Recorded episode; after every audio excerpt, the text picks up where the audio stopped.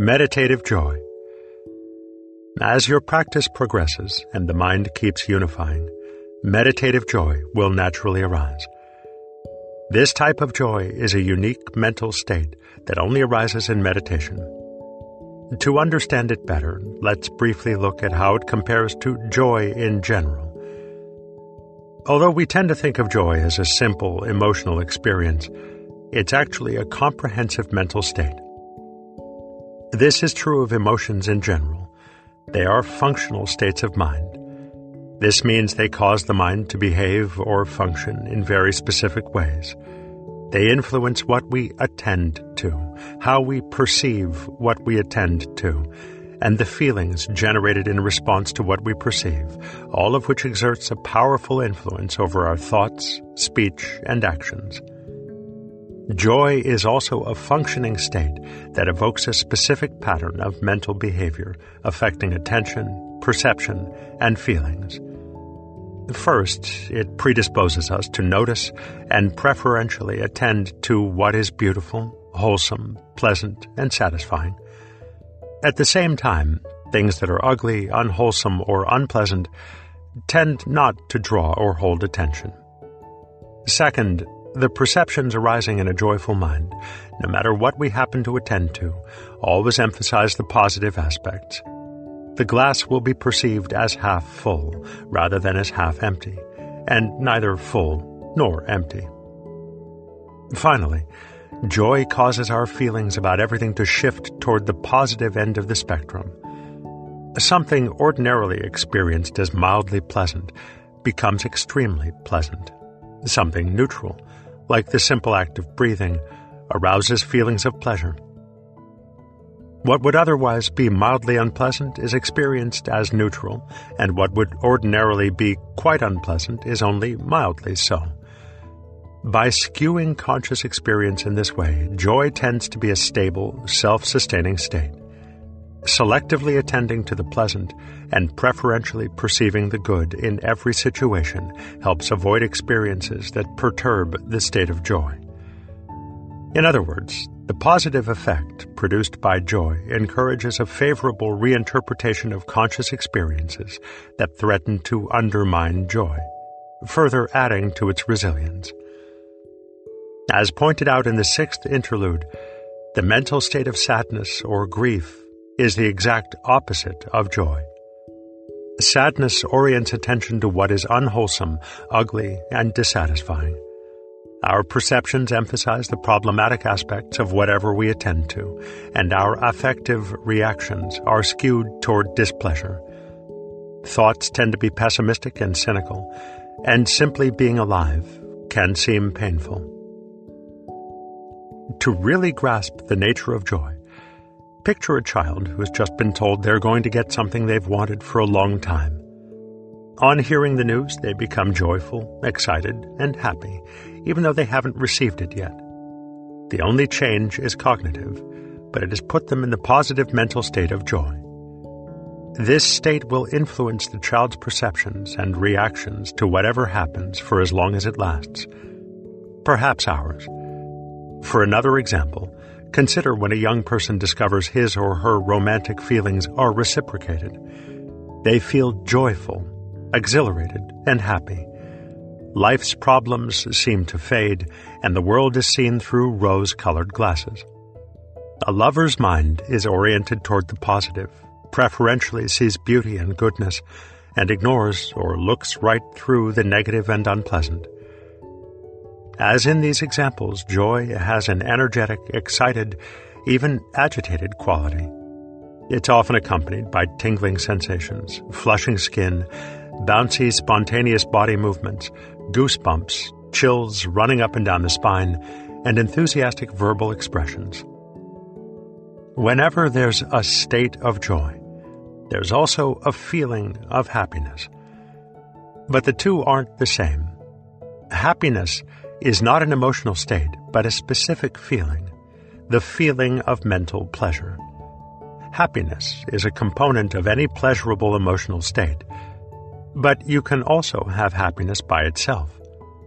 Note that the mental pleasure produced by joy is independent of physical pleasure. The feeling of happiness that joy brings can coexist with and even allow us to ignore physical pain. Joy causes happiness and increases bodily pleasure. In turn, any pleasant experience, mental or physical, can contribute to the arising of joy. There is a reciprocal causality operating here that, beginning on either side, can create a self sustaining positive feedback loop. As long as we keep attending to the pleasurable and ignoring the unpleasant, the state of joy will be sustained. At least, until something interrupts this feedback cycle. Joy seems to be the default state of a unified mind. With ordinary joy, the immediate trigger is the prospect of fulfilling some worldly desire, and the subminds of the mind system unify around that desire. In the previous examples, the child and lover become happy because they are going to get what they want. Happiness brings about a temporary unification of subminds, which are all in agreement about the object of desire, and this leads to a joyful state of mind. But meditative joy differs significantly from ordinary joy. Unification in meditation is due to mental training rather than gaining some desired object. It also comes from resolving inner conflicts through purification and mindfulness. As unification proceeds, conflict between sub-minds ends and the usual state of inner struggle ceases. Then, once the mind is sufficiently unified, meditative joy arises spontaneously. As with regular joy, meditative joy generates happiness, referred to as the bliss of mental pliancy. However, we don't have to wait for meditative joy to arise spontaneously via unification. We can actually make it arise earlier. For example, we can use the feelings of satisfaction and happiness that come with your success in meditation to trigger it. This, in turn, can help speed up the unification process because by intentionally cultivating meditative joy, you invoke a feedback loop. Joy causes happiness and physical pleasure. Happiness and physical pleasure increase unification, and unification causes meditative joy. Once set in motion, the loop ensures that as the mind grows unified, the joy and happiness it produces will induce still greater unification. Meditative absorptions, jhana, are flow states that can also help you take advantage of the positive feedback loop between unification, joy, and happiness. That's why the jhanas are so useful in the adept stages. Once some joy and happiness are present, absorption intensifies the joy and happiness, and a temporary but very strong unification results. When we repeat this often enough, our mind becomes habituated to unification. You may have experienced some mild, brief episodes of meditative joy in stages 4 through 7. You will have experienced longer, more intense episodes if you did the whole body and pleasure jhana practices in stages 6 and 7. However, the joy of grades 4 and 5 piti in stage 8 is something you've likely never experienced before. Energy currents and involuntary movements before achieving fully developed meditative joy, you'll encounter various energy currents, involuntary movements, and autonomic activity, all of which can be quite uncomfortable. Eventually, the movements and autonomic reactions will stop, the energy currents will be pleasant, and you'll experience the meditative joy of grade 5 piti. But until then, the flow of newly available energy due to increasing unification is quite turbulent. In the ordinary, untrained, and ununified mind, much of the energy generated by individual subminds gets used up in inner conflicts, many of them unconscious. As an analogy, picture a group of horses all tethered together, but with each one trying to move in a different direction. Any movement of the group as a whole will be slow. The direction and speed of movement will depend on the strongest horses, and whenever several horses happen by chance to start pulling in the same direction. Abrupt changes in direction will also happen frequently and unpredictably. The behavior of the untrained mind is much the same. Attention wavers and scatters, constantly vulnerable to being captured by new sensory or mental objects. Unrelated thoughts come up. Many different kinds of emotions, including restlessness, doubt, and boredom, arise out of the unconscious mind, each claiming justification and demanding to be responded to. When the mind begins to unify, it's like more of the horses are heading in the same direction at the same time, so the speed and momentum of the group as a whole, that is, the net kinetic energy, increases. The course becomes more consistent, but the movement isn't smooth. In fact, because some animals still resist while others may stumble and be dragged along by the group, it's more violent and erratic than ever. And as long as some keep resisting and try to go in different directions, the turbulence will continue. The available mental energy increases, but until unification is complete, the flow of that energy is turbulent. Turbulent mental energy manifests in various ways. The feeling of energy currents coursing through the body can be tumultuous or even painful, though they can also be mild and pleasant. These energy currents, as well as the involuntary movements and autonomic reactions that often accompany them, were described in detail in the sixth interlude. These currents are the same chi, prana, or inner wind that you experienced in the body scanning and whole body breath practices of stages 5 and 6. As the mind progressively unifies in stage 8, this energy intensifies. But as long as unification is incomplete, the turbulence intensifies as well. By the end of stage 8, you can consistently unify your mind enough for sustained meditative joy to arise, along with the blisses of physical and mental pliancy. Involuntary movements stop, and the flow of energy feels much smoother and more pleasant. However, the meditative joy may be so intense that it becomes enormously distracting. In fact, meditators will sometimes end their meditation early, just so they can go talk to someone about it. To conclude with our analogy, when all the tethered horses pull in the same direction, they form a powerful team that moves smoothly and is easily controlled. So too, a unified mind displays a smooth, controlled power in the movement of mental energy, and turbulence completely disappears. But not until the end of stage 9 will unification be complete enough for that to happen. Until then, you can expect your meditation to be dominated by experiences of excess, uncontrolled energy. Practices to help achieve physical pliancy and meditative joy. At some point, you'll experience the manifestations of physical pliancy, such as the absence of ordinary tactile sensations, feelings of weightlessness or floating, and pleasurable sensations throughout the body, grade 4 piti. When this happens, it's time to temporarily abandon the practices described in the section on exercising the newly compliant mind.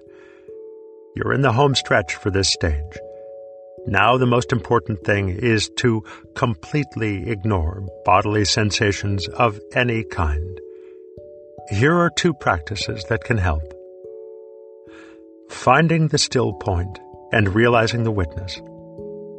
This practice allows us to step outside our reactions to the sensory experiences associated with pacification and the arising of piti. This creates enough detachment to let these processes unfold naturally by themselves.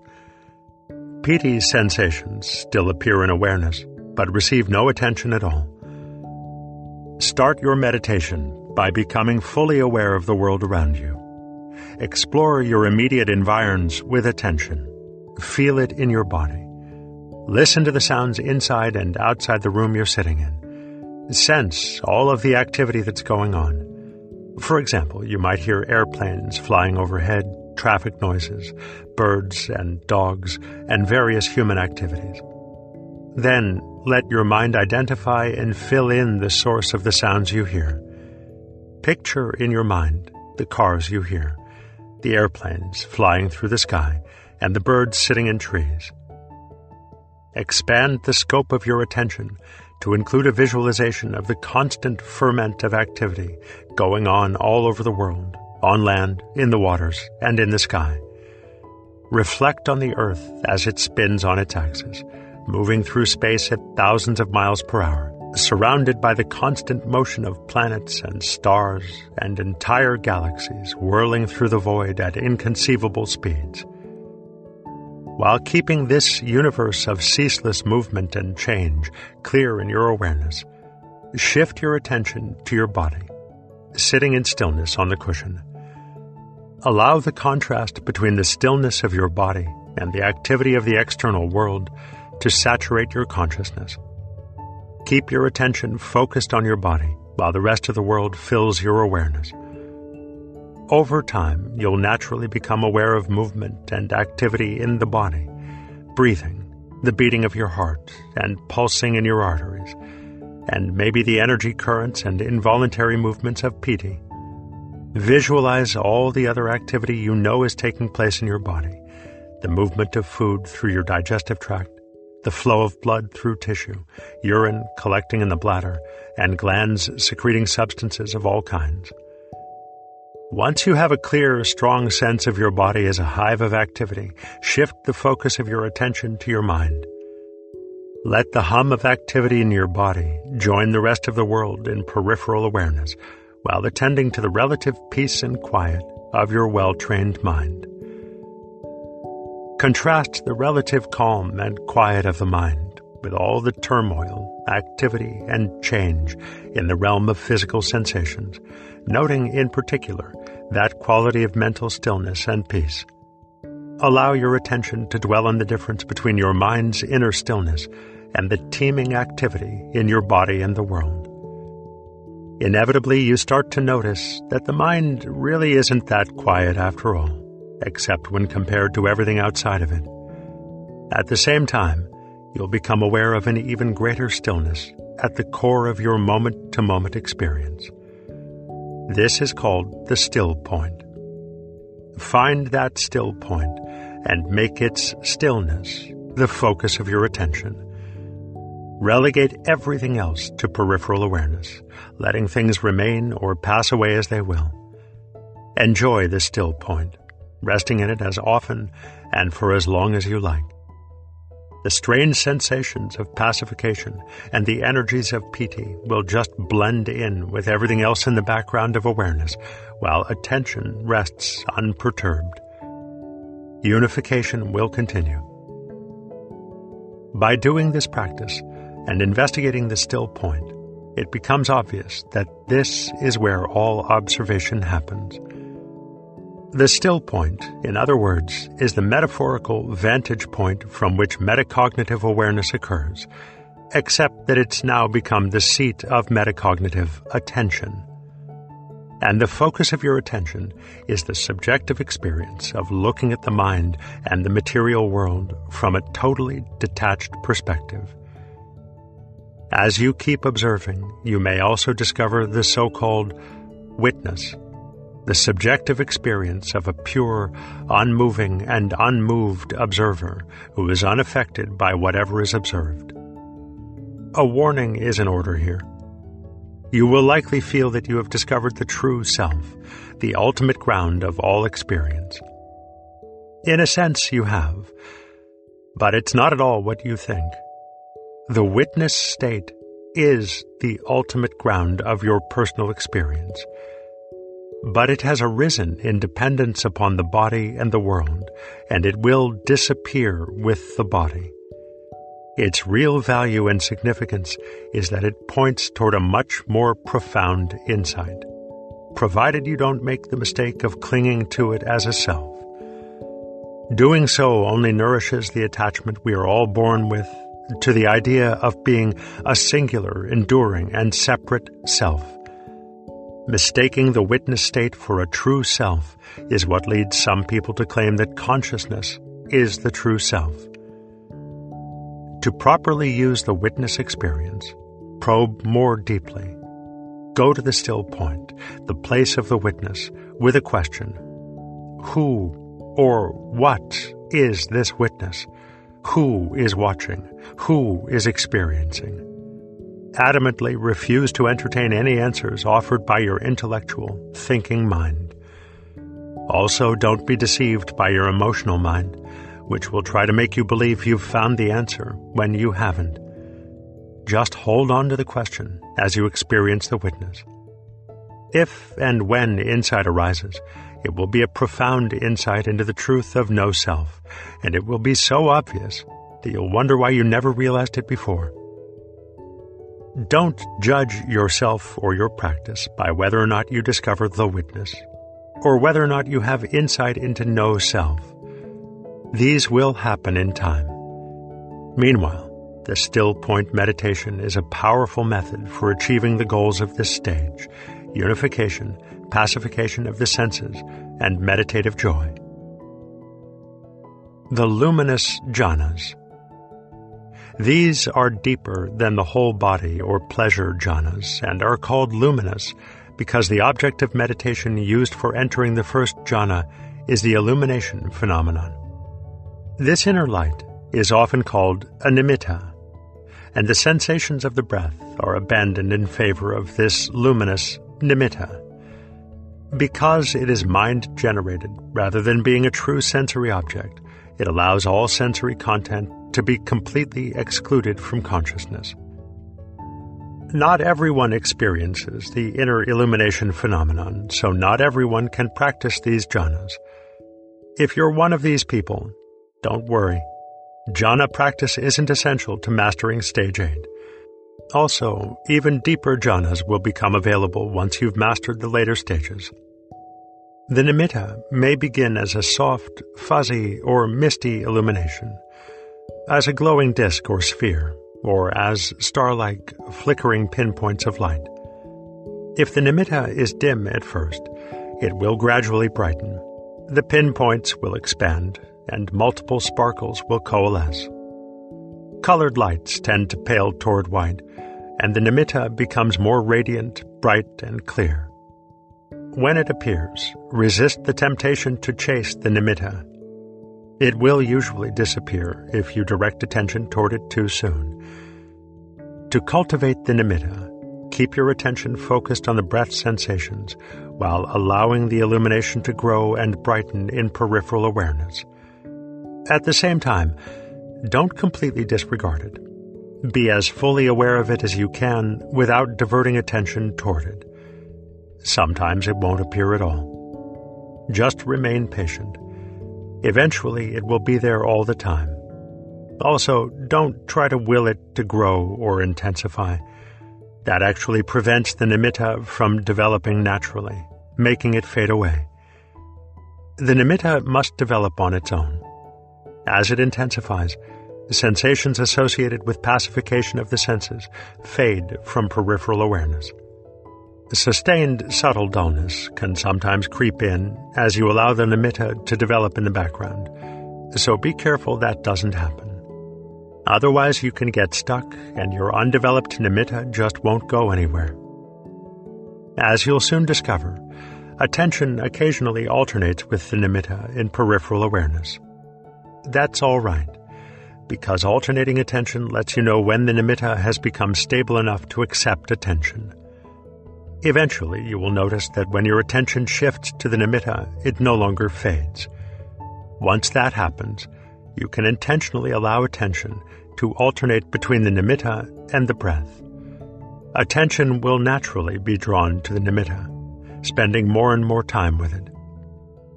At some point, the breath and the nimitta will both be receiving the same amount of attention, and the two will seem to merge.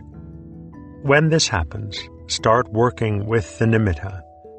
First, intentionally let it recede into the background, appearing small and distant.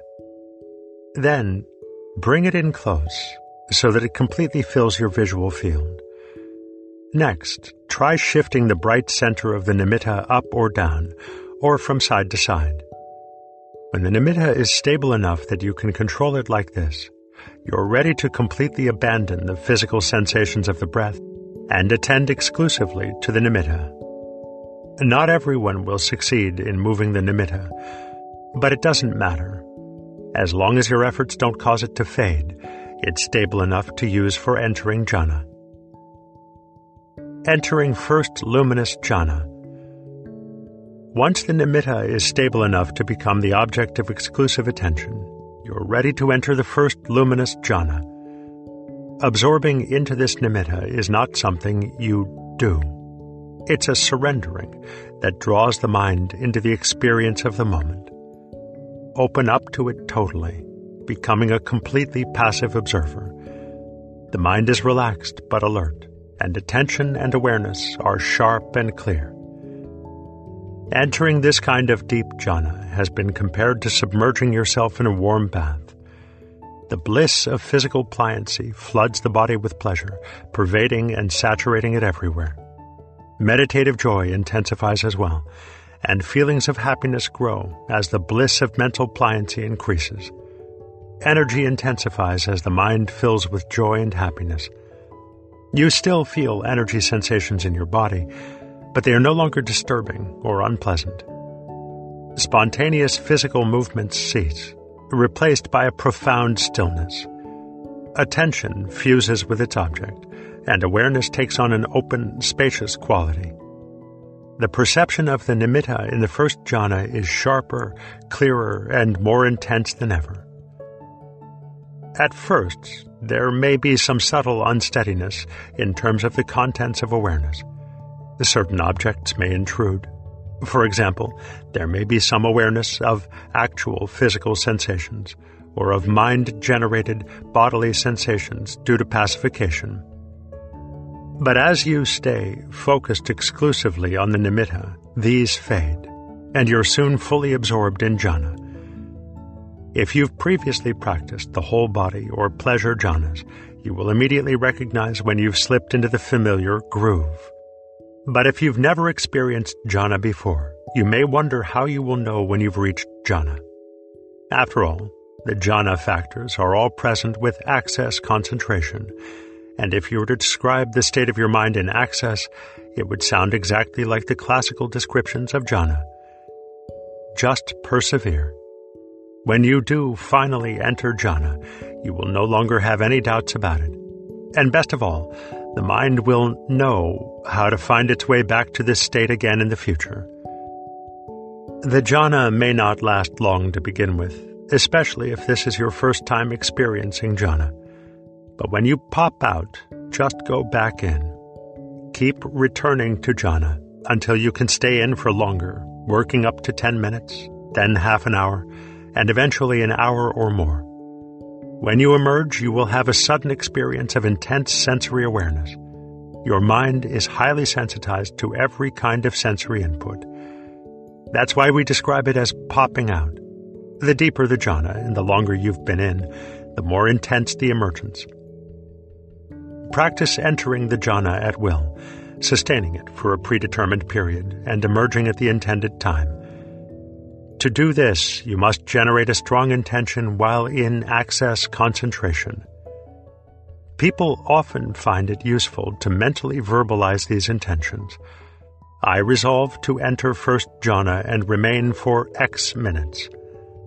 Remember, you cannot make these things happen yourself because no doing or deciding happens in jhana but holding a conscious intention prior to entering the jhana will cause them to happen. When you can stay longer in jhana, you will discover there is a timeless quality to it, meaning you have no awareness of how much or little time has passed. To practice remaining in jhana for predetermined periods, you will need to position an easy to read clock in front of yourself. Give it a quick glance before entering access, and again on emerging from the jhana. Once you emerge from jhana, review your experience. Compare and contrast the access, jhana, and post-jhanic states. When you emerge from jhana, there will be a very strong imprint of the jhanic state in memory. Compare that recollection with the post-jhanic state you're in. It's like putting two transparencies together and holding them up to the light. You can easily see what is different and what is the same. Do the same with your memory of the pre-jhanic access state. Then compare the jhana and pre-jhanic access states to each other. Notice the similarities and differences between each of these three states, what is present and absent, and the subjective qualities associated with each. The first jhana is characterized by profound calmness, a clear, sharp perception of the nimitta as the object of attention, vitakka and vichara, and awareness of joy, pleasure, and happiness, piti sukha. The mind is, of course, in a highly unified state, ekaggata. As you get more familiar with the jhana, though, you will realize that the intensity of first jhana often fluctuates. This instability is typical of first jhana. Sometimes you may even be aware of a thought or intention arising in the mind. Whenever this happens, it's because you have very briefly emerged, then immediately re entered jhana like a swimming dolphin that barely breaks the surface before diving again. Another first jhana quality you will become aware of over time is a subtle energetic vibration, often felt in the body. Eventually, you will grow increasingly dissatisfied with how the jhana fluctuates in intensity. This indicates you're ready for second jhana. But don't rush it.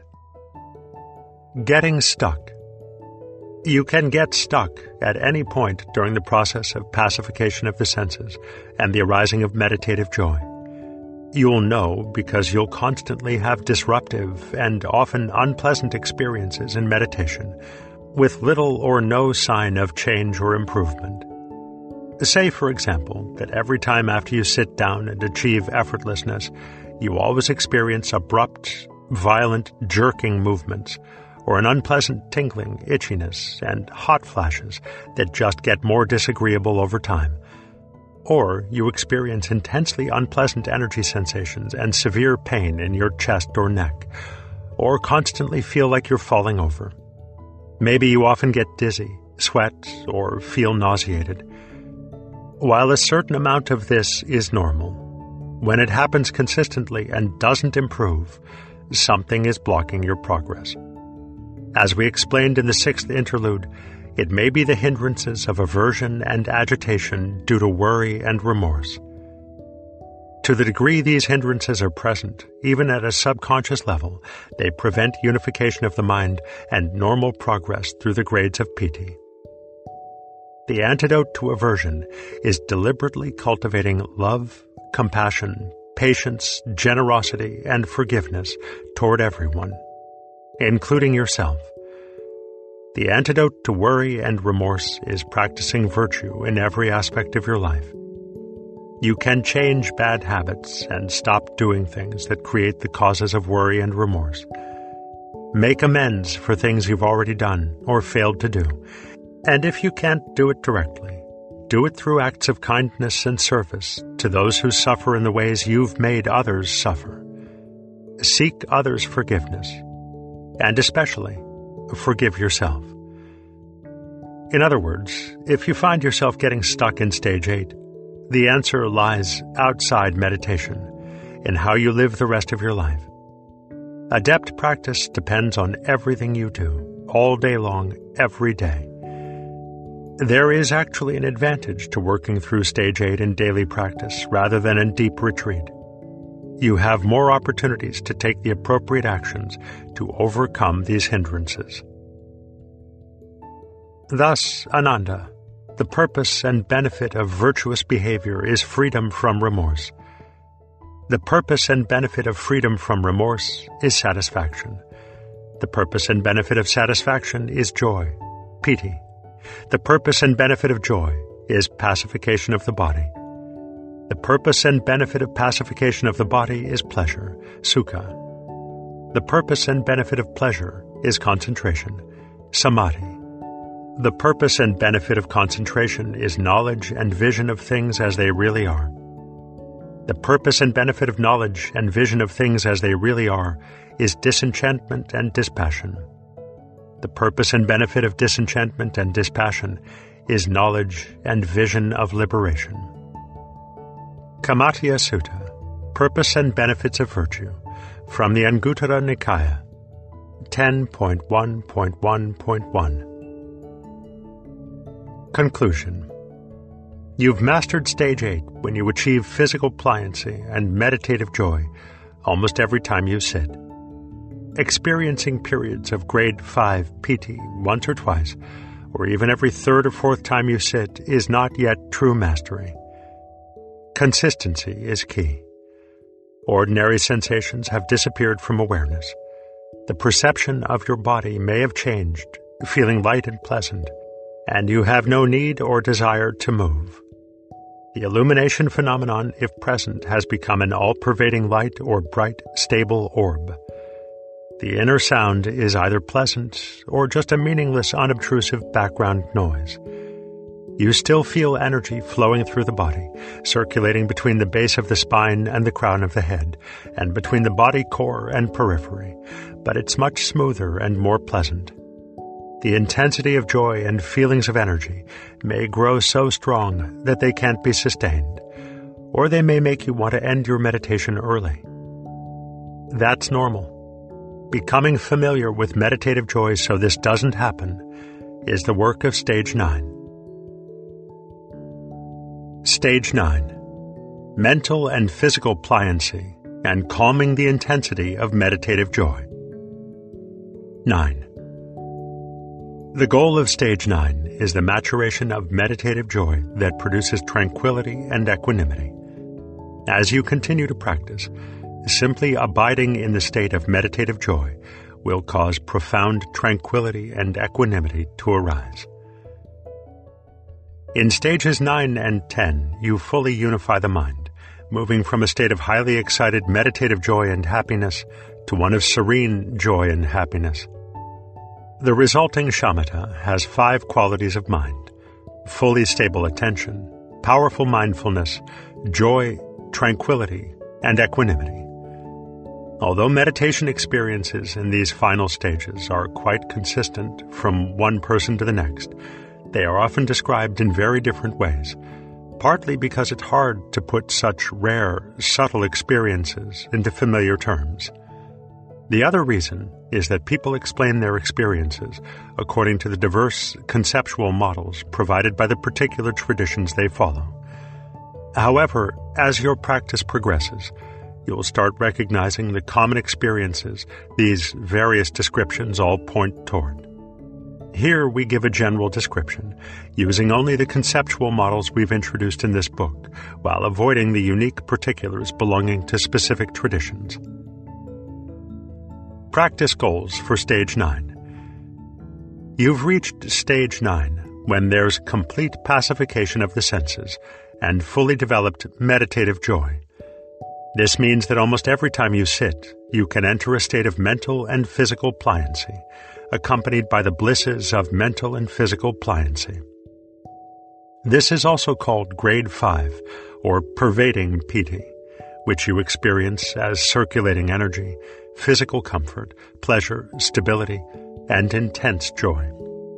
Although you can regularly achieve this grade of piti, each time you do, the growing intensity of the joy and energy of the experience inevitably disrupts it. The goal of stage 9 is for meditative joy to mature completely and for piti to subside in intensity. You accomplish this by repeatedly reaching grade 5 piti and sustaining it for as long as you can.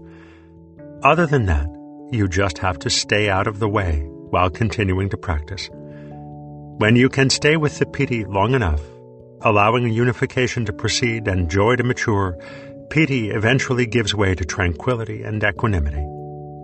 This is the essence of stage 9 practice. Piti as an inclusive term.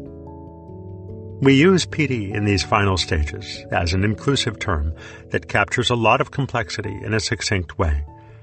It will be helpful to remember everything this umbrella term includes full pacification of the senses, along with physical pliancy, and the bliss of physical pliancy, and meditative joy, along with mental pliancy, and the bliss of mental pliancy. Calming piti and maturing joy. For the intensity of piti to calm, you need to be able to sustain it until the intensity peaks and starts to subside giving way to tranquility and equanimity. At first, grade 5 piti can't be sustained very long at all, because physical pliancy is so novel, interesting, and enjoyable. And the highly energized, excited state of grade 5 piti makes potential distractions, such as altered body perception, illumination, and inner sound, even more potent. Competing intentions to attend to these phenomena repeatedly succeed in disrupting the consensus to attend exclusively to the breath. The excitement can also produce a powerful, restless urge to get up and share your experience with someone. It's also common to mistake the intense joy, inner light, and transformed perception of the body for something more exalted. The ebullient satisfaction of meditative joy may make you think, I've arrived. What more could I want? This is it. Remember, joy affects not only how we feel in response to experiences, but also how we perceive and interpret them. Enjoy these positive qualities, but don't be misled by them. To deal with these distractions, urges, and misperceptions, recognize them for what they are, and just let them come, let them be, and let them go. Yes, you'll likely give in a few times at first, but as soon as the euphoria subsides, return to the practice with a firm resolve to ignore whatever arises. On the positive side, these disruptions let you practice regaining piti after you've lost it. An adept meditator at this stage can usually overcome these problems quickly and easily and stay with the piti longer. However, the better you are at ignoring these potential disruptions, and the longer you succeed in sustaining grade 5 piti, the more intense the mental energy associated with joy becomes. This is because ignoring them further unifies the mind, making even more energy available. In turn, the increased energy makes the joy more buzzy and frenetic until the very intensity of the experience disrupts the piti again. Your greatest challenge in this stage is that the mental energy keeps increasing until you can't even stay focused enough to sustain mental and physical pliancy. The solution is just to be resolute and persevere in your practice. When you falter, re enter the state of pervasive piti and keep your attention on the breath while ignoring the energy and excitement. It's the same as when you pacified the discriminating mind and the senses. The conscious intention to let these things remain in awareness, combined with the firm resolve to ignore them with attention, allows the mind to unify and transforms how the mind system functions. So, practice at this stage is really quite simple. Achieve piti, sustain it for as long as possible, and start over when you lose it. Eventually, you can sustain piti long enough for its intensity to peak and begin subsiding. Subjectively, it seems like you just get used to the intensity of the piti, that it subsides because you've become familiar with it. At a deeper level, it's because the mind system continues to unify. The same energy that once caused disruption now gets channeled into stabilizing the entire mind system. Once that happens, you can usually sustain a state of tranquil piti for the rest of the sit. With continued practice, you won't just get used to the initial energy and excitement, but the peak will grow less intense as well. It eventually becomes more of a bump, easy to traverse, followed by even stronger tranquility. Sometimes, especially in retreats, the bump disappears completely, and you slide right into tranquility and equanimity. What subsides first is the bliss of physical pliancy the deliciously pleasurable physical sensation that pervades the body. It doesn't disappear completely, but it recedes into the background. However, the stable, comfortable, and pain free condition of physical pliancy doesn't change. Next, the coarseness of the bliss of mental pliancy, its energetic, agitated quality, disappears, replaced by a serene happiness and tranquility. It's a lot like a post orgasmic state.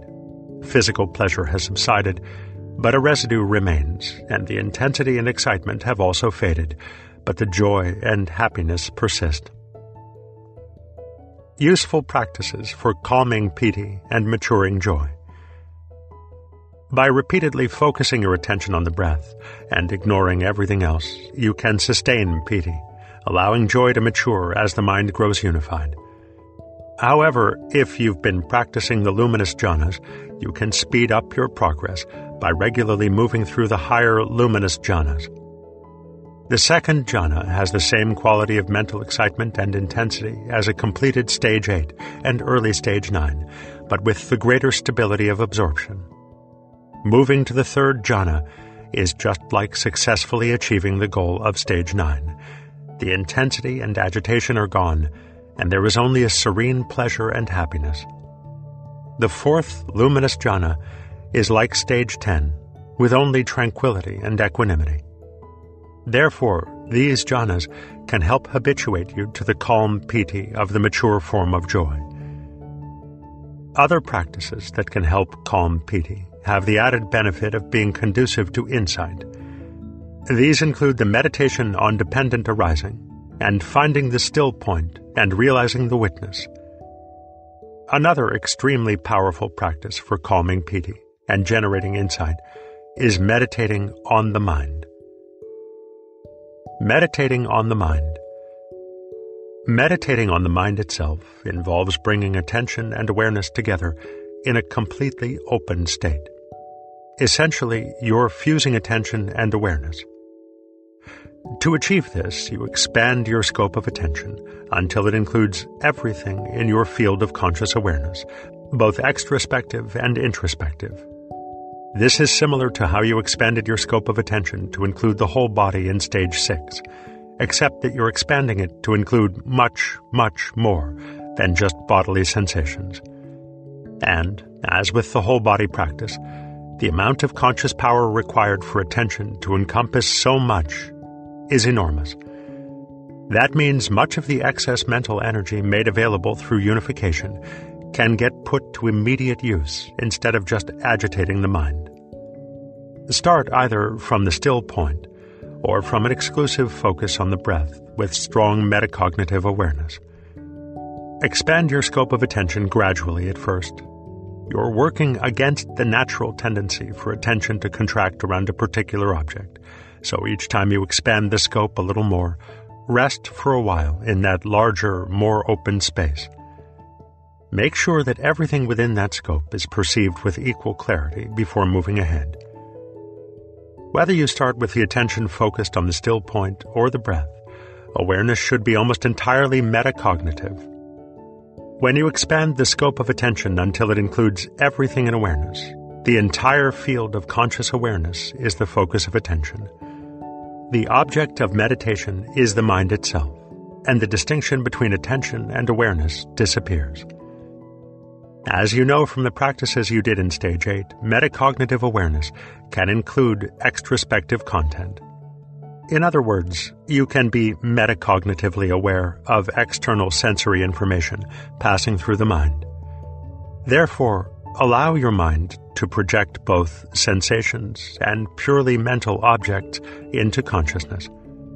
Hold a clear intention to allow things to come and go in peripheral awareness but in a slow and gentle way, rather than as a flood. Attention will still try to contract around specific objects, so practice catching that impulse as soon as each new thought or sensation arises, and immediately release attention before it can zoom in. You'll eventually have the sense that attention and awareness have merged and become indistinguishable. The holistic quality of awareness and the analytic precision of attention are both fully present. The mind has become a well tuned and powerful instrument, capable of simultaneously observing individual objects and their relationship to the entire field of conscious awareness. This is an extremely clear perception that takes place within a vast, open mental space. As you observe the mind with great clarity, you start distinguishing between two fundamental states of consciousness the first is where the mind is active. Specific sensations and mental objects are being projected into the field of conscious awareness by unconscious subminds. The other is a state of comparative rest, where no cognizable objects are present, and the space like field of conscious awareness lies still and empty. Your objective is to investigate the nature of the mind by comparing the active and resting receptive states. The main purpose of this practice for this stage is to generate stable, consistent tranquility and equanimity. Yet it's also extremely effective at producing insight. Indeed, some adepts use it as their primary technique for investigating the mind. The description of the mind in a resting state may sound like the cessation event discussed in the seventh interlude. To be clear, they are not the same. This is not cessation, and consciousness does have content, just not a cognizable object. However, this investigation can give rise to the same insights as the cessation experience. Insight, emptiness, and the nature of mind. By observing the nature of mind in both its active and passive states, it eventually becomes clear that all objects of consciousness are constructs of the mind. All we've ever known is what the mind itself has produced. The true nature of these mind made objects of consciousness is simply the nature of mind itself. You may have already grasped this intellectually, but you now experience it directly. True, there may have been some external stimulus that caused your unconscious subminds to project a particular object into consciousness, but all we can ever observe is the mental object, a product of the mind itself, not the source of the original stimulus. To put it another way, the thing in itself that stimulated the mind to produce the object can never be observed. The mind creates its own reality, made entirely of cognitive, emotional constructs produced in response to unknown and ultimately unknowable forces acting on the mind through the senses. Furthermore, the perceived appearance of these constructs has far more to do with the nature of the constructing mind than with the actual sources of sensory data. The one thing we can be sure of is that the true nature of that unknown source is quite different from anything the mind projects. This is what is referred to as the emptiness of all phenomena. The objects of consciousness arising and passing away in the mind are like waves rising and disappearing on the ocean surface. Just as the waves have no existence apart from the ocean, arising due to forces acting on the ocean, so, too, with the contents of consciousness and the mind.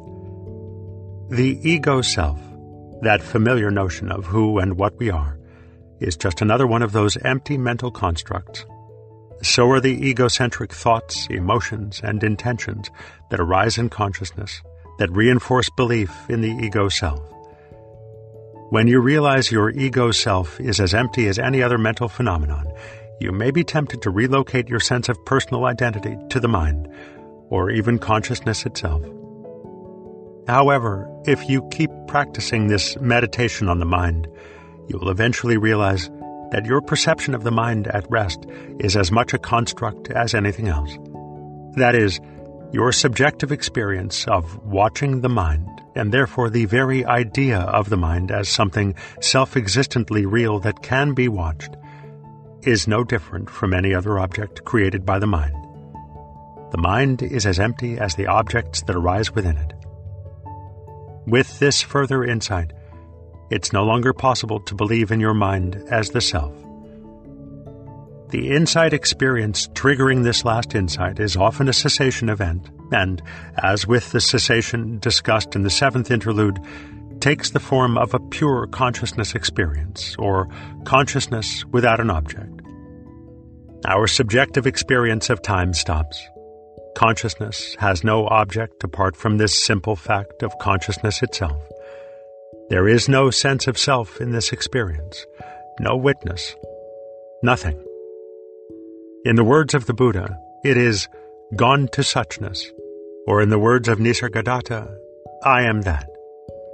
The more you engage in this practice, the deeper this insight will go, penetrating bit by bit, ever deeper into the most hidden recesses of your psyche. For this particular insight experience to occur, a specific constellation of causes and conditions must be present. In addition to stable attention, mindfulness, and joy, you require tranquility, equanimity, investigation, and diligence. The more complete and lasting your shamatha, the more strongly developed these factors are, and the more chance there is for insight to arise. Yet keep in mind, attachment to insight can itself be an impediment. It's far better to surrender all hopes and expectations. Just practice from a place of trust for the sake of whatever your meditation may bring. These insights will come in their own time. Awakening is an accident, but meditating on the mind is a practice that will make you accident prone. It's especially important not to be deceived by mere intellectual understanding.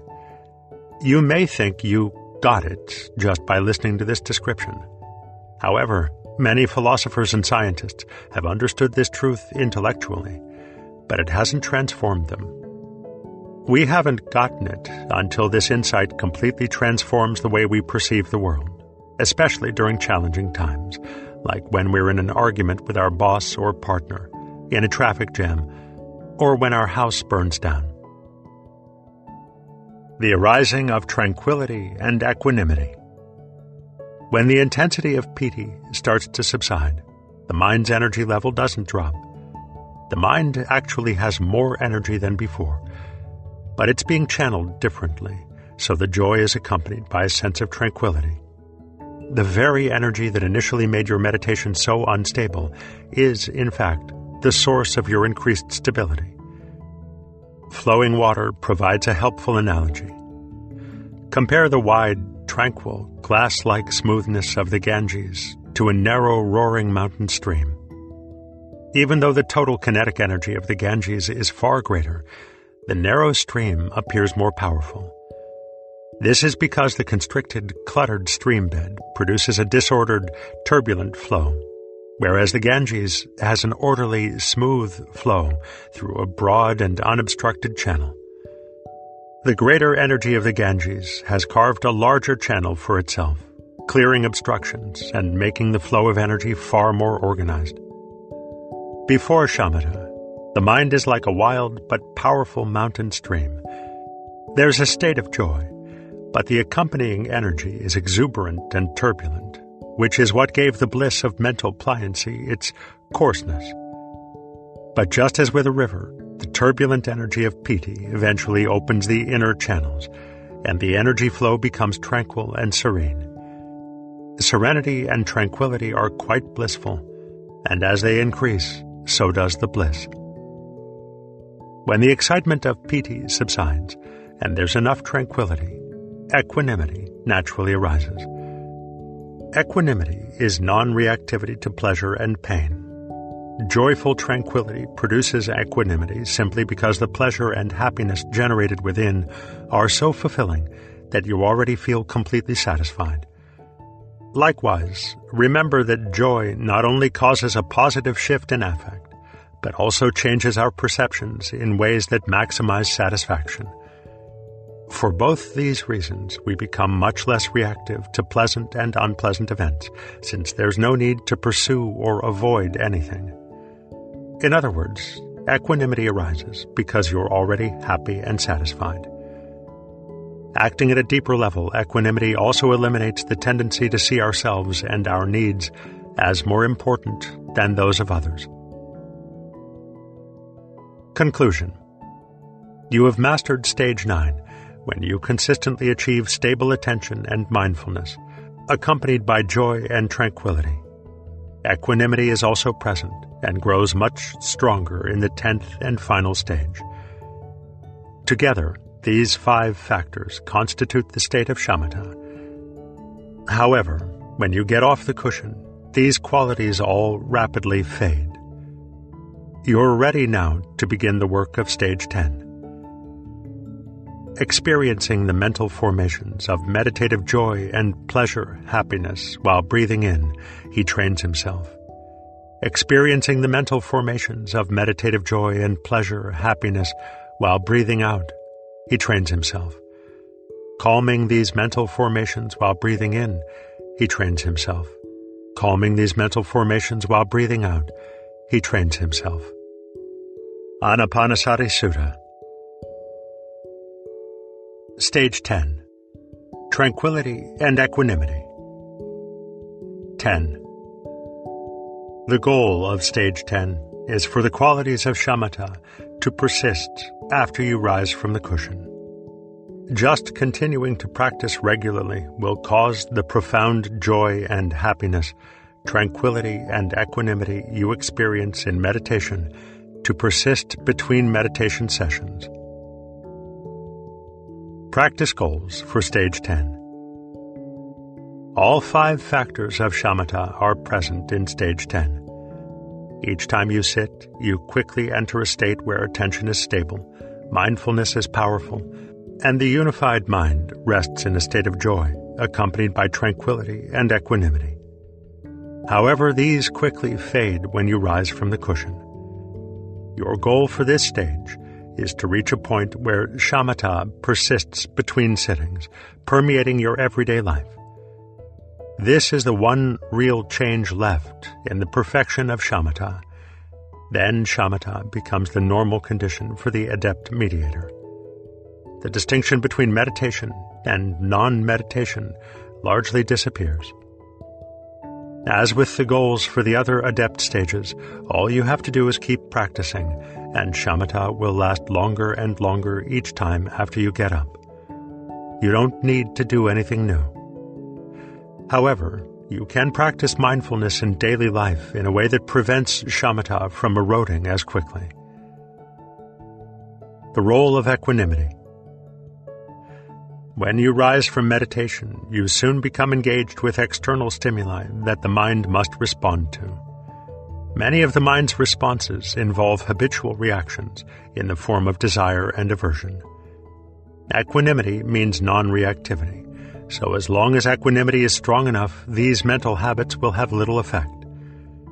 However, attention must move in response to events in daily life much faster than it does in response to intentions in meditation. Furthermore, the variety of situations needing to be dealt with is far greater.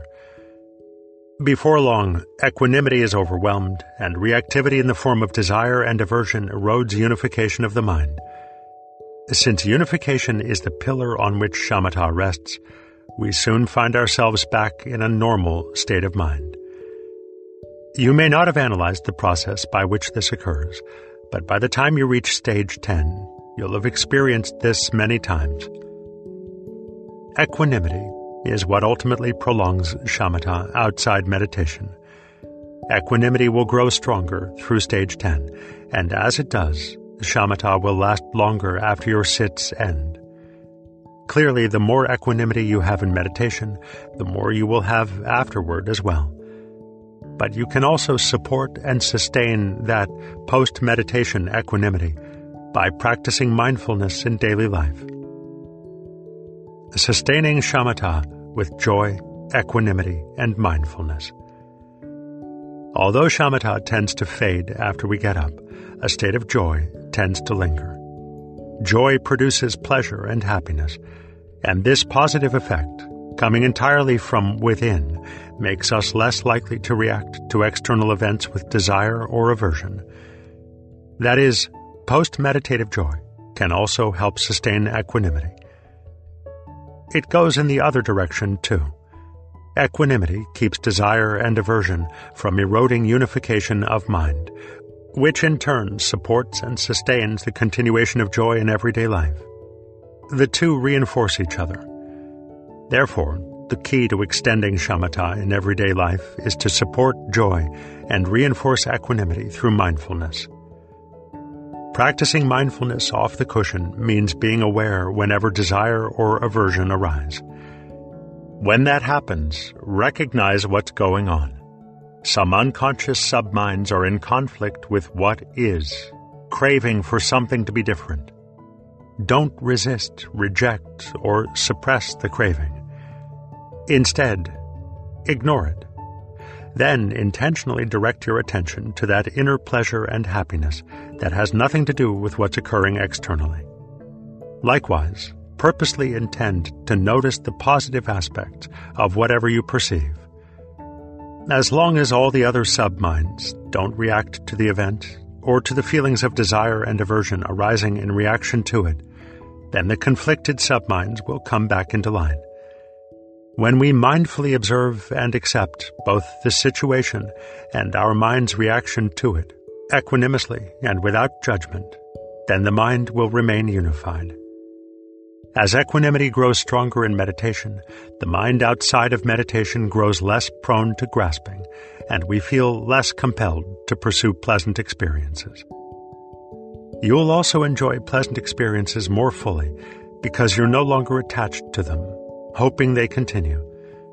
Similarly, you'll be less and less repelled by unpleasant experiences, facing them with growing equanimity. Practice sustaining joy and equanimity by remaining mindful until some vestige of shamatha persists when you next sit down to meditate. By the time you settle on the cushion, the body will already be still and comfortable, and physical pliancy will soon follow. Since joy, tranquility, and equanimity have not yet fully faded, they quickly return to full strength. Practices for Stage 10 Stage 10 is ideal for doing any type of insight practice. You can do close following, the meditation on arising and passing away, choiceless attention, the meditation on dependent arising, realizing the witness, or anything else. Your mind is also in a perfect state to practice the luminous jhanas as well. Through these practices, insight accumulates and matures, and the experience of awakening quickly follows. Conclusion You have mastered stage 10 and achieved the fourth and final milestone when shamatha typically persists from one regular meditation session to the next. Strong desires are noticeably weaker negative mental reactions rarely occur, and anger and ill will virtually disappear. Others may find you generally happy and easily pleased, relaxed, agreeable, unaggressive, and peaceful. You will be relatively immune to disturbing events, and physical pain won't particularly bother you. On mastering stage 10, the mind is described as unsurpassable it's an ideal instrument for achieving and deepening profound insight into the true nature of reality and a liberation that is not subject to passing away. The following sequence from the Buddha describes the process by which mastery is achieved. Experiencing the mind while breathing in, he trains himself. Experiencing the mind while breathing out, he trains himself. Making the mind tranquil and fresh while breathing in, he trains himself, making the mind tranquil and fresh while breathing out. He trains himself. Concentrating the mind while breathing in, he trains himself. Concentrating the mind while breathing out, he trains himself. Releasing the mind while breathing in, he trains himself. Releasing the mind while breathing out, he trains himself. Anapanasati Sutta. Final thoughts.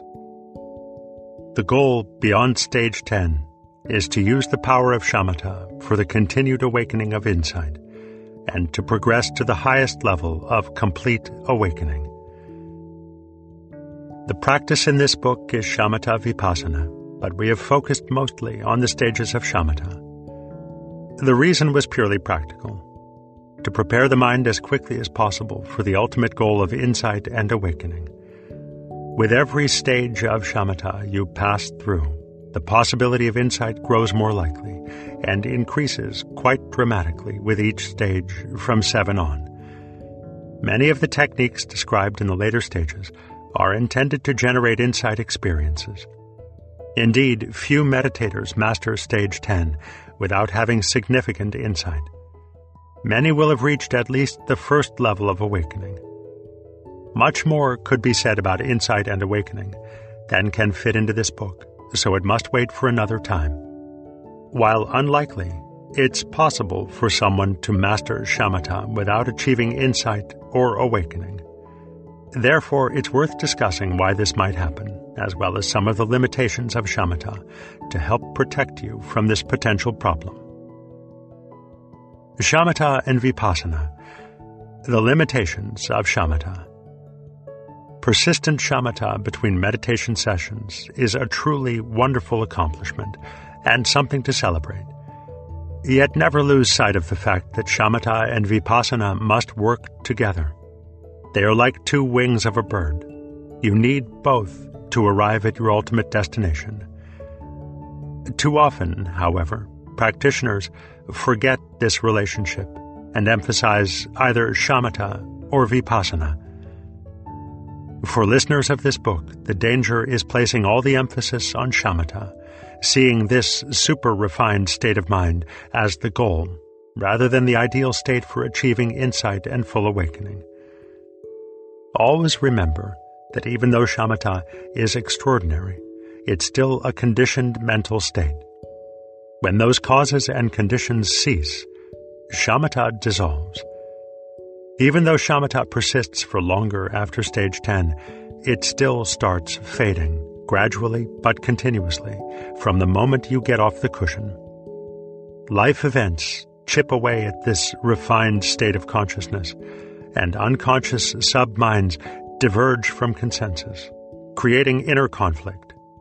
Other subminds in turn react with aversion, and unification starts unraveling. When enough of your buttons get pushed at once, shamatha will fail. Even if you just spent three hours in deep jhana, if something significant enough happens, shamatha disappears altogether. In an ideal environment, we would always be able to meditate again and return to a state of high unification before shamatha fades. We might succeed in avoiding the kind of events that disunify the mind for a long time, perhaps remaining in a continuous state of shamatha for months. But very few listeners of this book are likely to find themselves in such ideal conditions. Even those so fortunate can never be sure how long those conditions will last and everyone eventually finds him or herself unable to sustain a regular practice due to sickness, old age, or failing mental faculties. That's why shamatha isn't the final goal of the spiritual path. Instead, consider it a rare and precious opportunity to achieve the true goal insight and awakening. The unsurpassable mind of shamatha gives you immediate access to the deepest form of jhana, to every kind of insight practice, and allows you to practice mindfulness in daily life with incomparable effectiveness.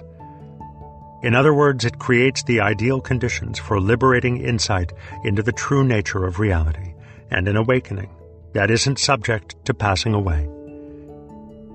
The unification of mind in shamatha is temporary and conditioned. However, the unification around insight is far more profound, and it's permanent. When temporary unification around a shared intention fades, each submind operates as a separate entity, constrained by and at the mercy of the mind system as a whole.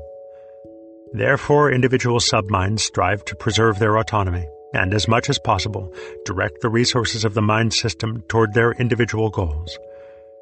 Yet after insight, the various subminds become unified around a shared insight into impermanence, emptiness, suffering, no self, and interconnectedness. From this flow a corresponding set of shared values harmlessness, compassion, and loving kindness. Now, each submind operates as an independent part of a much greater whole, working for the good of that whole. This allows each submind to do its job effectively without running into fundamental conflicts with other subminds. When enough of the mind system has undergone this transformation, we're able to function as an individual person while simultaneously perceiving ourselves as part of an indivisible and inconceivably greater whole. T.S. Eliot beautifully described the nature of this transformation. We shall not cease from exploration, and the end of all our exploring will be to arrive where we started and know the place for the first time. T.S. Eliot, four quartets, Little Gidding. The illusion of separate selfhood, with all its attendant suffering, is gone. We can be fully present as persons, here and now, realizing that this personhood is just an ever changing, selfless construct arbitrarily imposed on an interconnected whole. Here is merely another construct imposed on infinite space, and now is a similar construct imposed on eternity. This concludes The Mind Illuminated by Culadasa, John Yates, PhD, and Matthew Immergut, PhD, with Jeremy Graves. Narrated by Sean Runnette. Copyright 2015 by John Charles Yates. This unabridged audiobook is published by arrangement with Touchstone, a division of Simon & Schuster Incorporated, and was produced in the year 2017 by Tantor Media Incorporated, a division of Recorded Books, which holds the copyright thereto. Please visit tantor.com for more information on our growing library of unabridged audiobooks and to take advantage of special offers.